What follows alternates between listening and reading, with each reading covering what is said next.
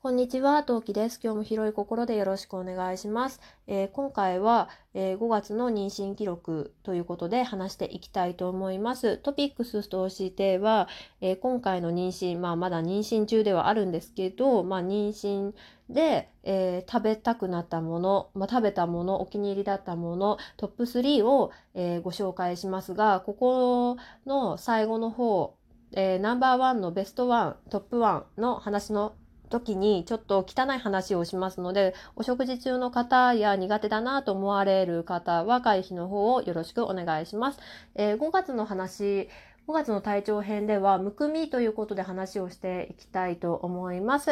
よければ聞いてください。それでは今何目スタートです。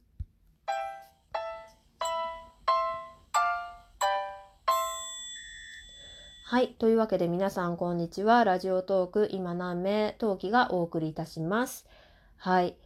えーというわけで早速行きましょう。今回の妊娠、まだ終わってないけどね。えー今回の妊娠 で私が、えー食べ、よく食べた、ハマった、これがなきゃ生きていけなかったと思われる食べ物をトップ3発表したいと思います。第3位こちら。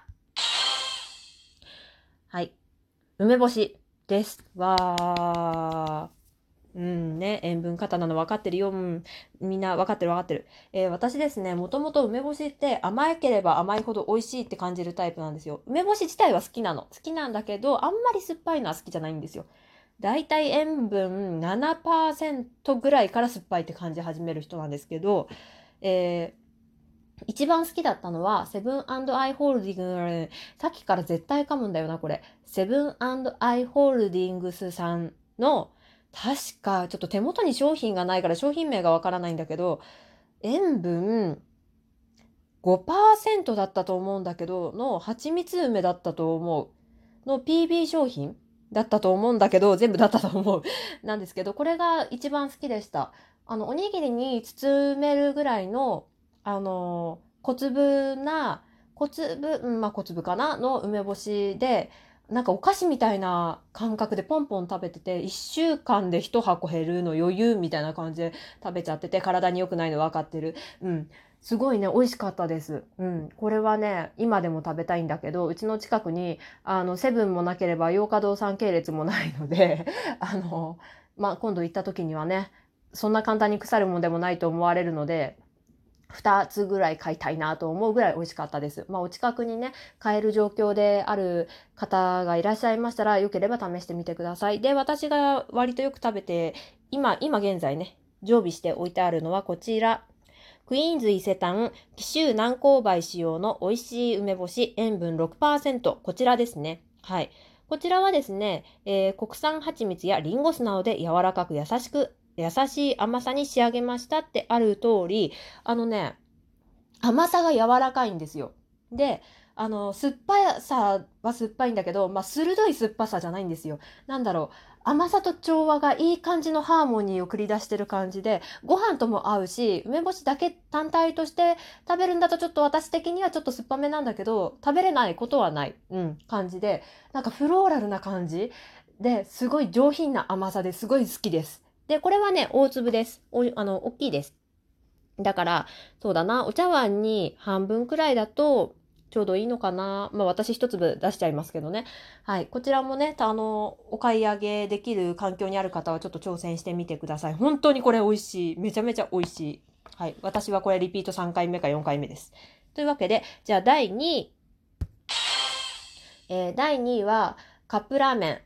ねえ、良くないの分かってる。分かってるよ、分かってる。だけどね、なんかね、ズズズってすすりたくなるんですよ。だけど、ラーメン作るほど元気がない時もあったし、なんか煮るラーメンを作るほどの本当の元気もな、なかったタイミングもあったし、あとね、カップ麺のしょっぱさって独特のしょっぱさ、あの多分香辛料とかまあもろもろあると思うんだけど、その味を求めてる体がね、求めてるタイミングっていうのが結構あって、妊娠初期ではかなり、かなりとは言わないか、そんなでもない。うん。妊娠初期はね、お世話になりましたね。夜中にいきなりさ、なんかカップ焼きそば食べたいと思っていきなり食べちゃったこともあったし、うん。割とね、どん兵衛と、えー、なんだろうえっ、と、カップヌードルのシーフードにお世話になりましたね、今回は。まあ、あんまり妊婦さんはね、あの、体が欲してないんだったら、まあ、おすすめはしません。というわけで、第1位。第1位は、えー、紙パックのリプトンレモンティー。1リットルに一番お世話になりましたし、今回あれがなければ生きていきませんでした。ありがとうございました。はい。えー、ここから先ちょっと汚い話になりますので、お食事中の方や苦手な方は回避の方をお願いします。はい。というわけで話していきたいと思うんですけど、あの、妊娠初期は特にですね、つわりがあるわけじゃないですか。で、戻しちゃうわけじゃないですか。あの、何も食べてなくても、で、食べ過ぎても気持ち悪いんですよ。で、その結果なんですけど、あの、まあ、常に気持ち悪いと。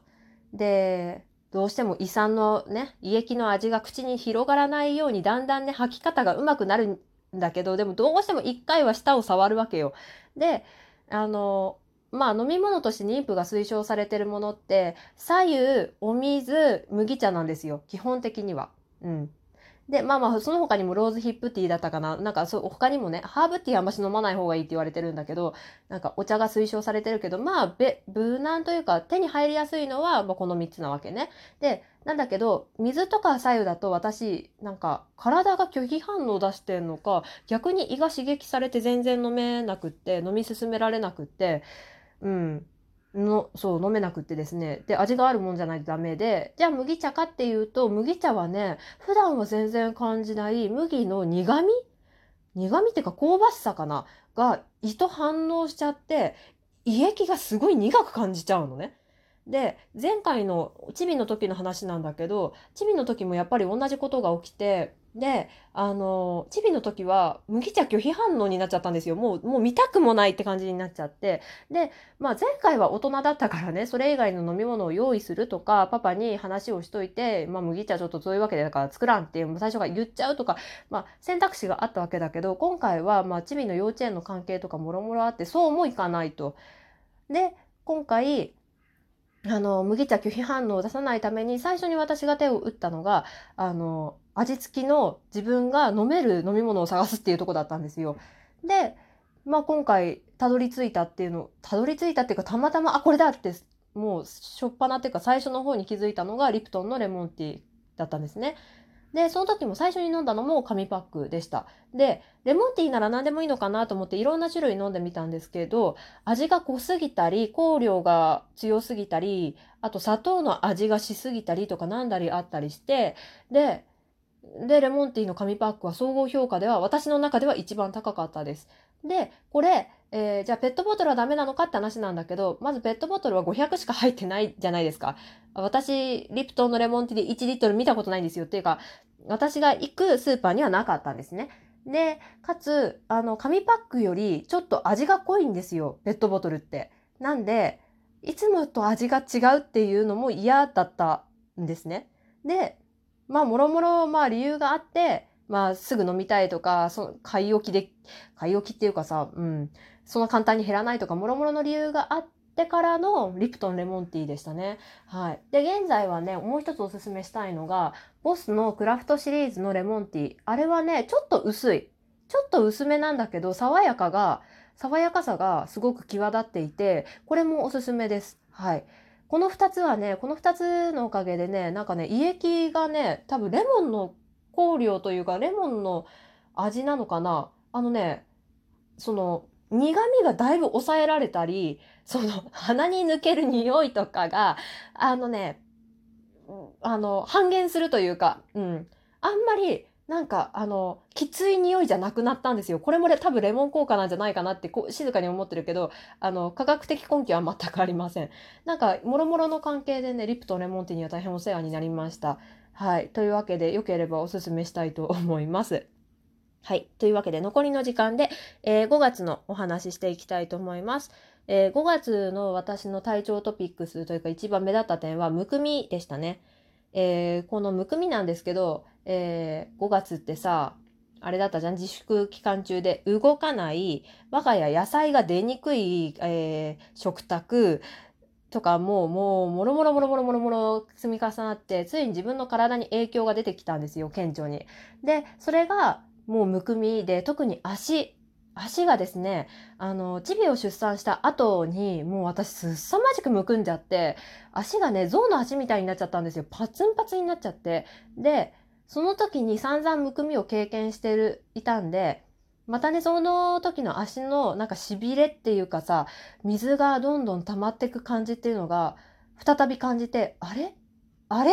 と思って、で、まあ案の定むくみ始めてて、まずいまずいまずいと思って、とりあえず私がやった対抗策としては、野菜を食べる、野菜ジュースを飲む、えー、なんだっけ、えっ、ー、と、サプリメントを飲む。妊婦用のね、サプリメントを飲む。で、これが一番効果があったんじゃないかなって思うんだけど、あの、着圧ストッキングじゃない、ソックスを履く。これですね。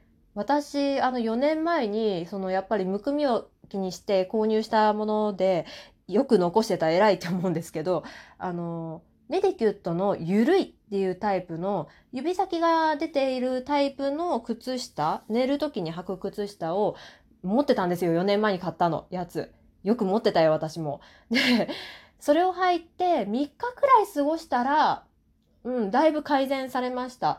あの、妊婦さんってやっぱりあの、むくみやすい体になりやすいんで、むくむね、体になりやすいんで、これ1本あると、ちょっと心持ち楽かもしれないし、産後も使えるんでおすすめしたいですね。自分よくね、取っといたなって褒めてあげたいです。はい。まあ、最近暑くて履けてないんだけど、まあ、暑くないって言ってもやっぱり1枚あると気持ち悪いんだよね。というわけで履けてないんですけど、うん。まあ、運動するのがまあ本当は一番なのは分かっています。あと、こまめに水分をとって、あの、トイレに行って出しちゃいましょうねっていうのは分かってる。うん。まあ、だけどね、それでもダメな場合はね、物に頼りましょうというわけで、この辺にしていきたいと思います。お聴きくださった方ありがとうございました。次回配信でまたお会いしましょう。またね。なめ。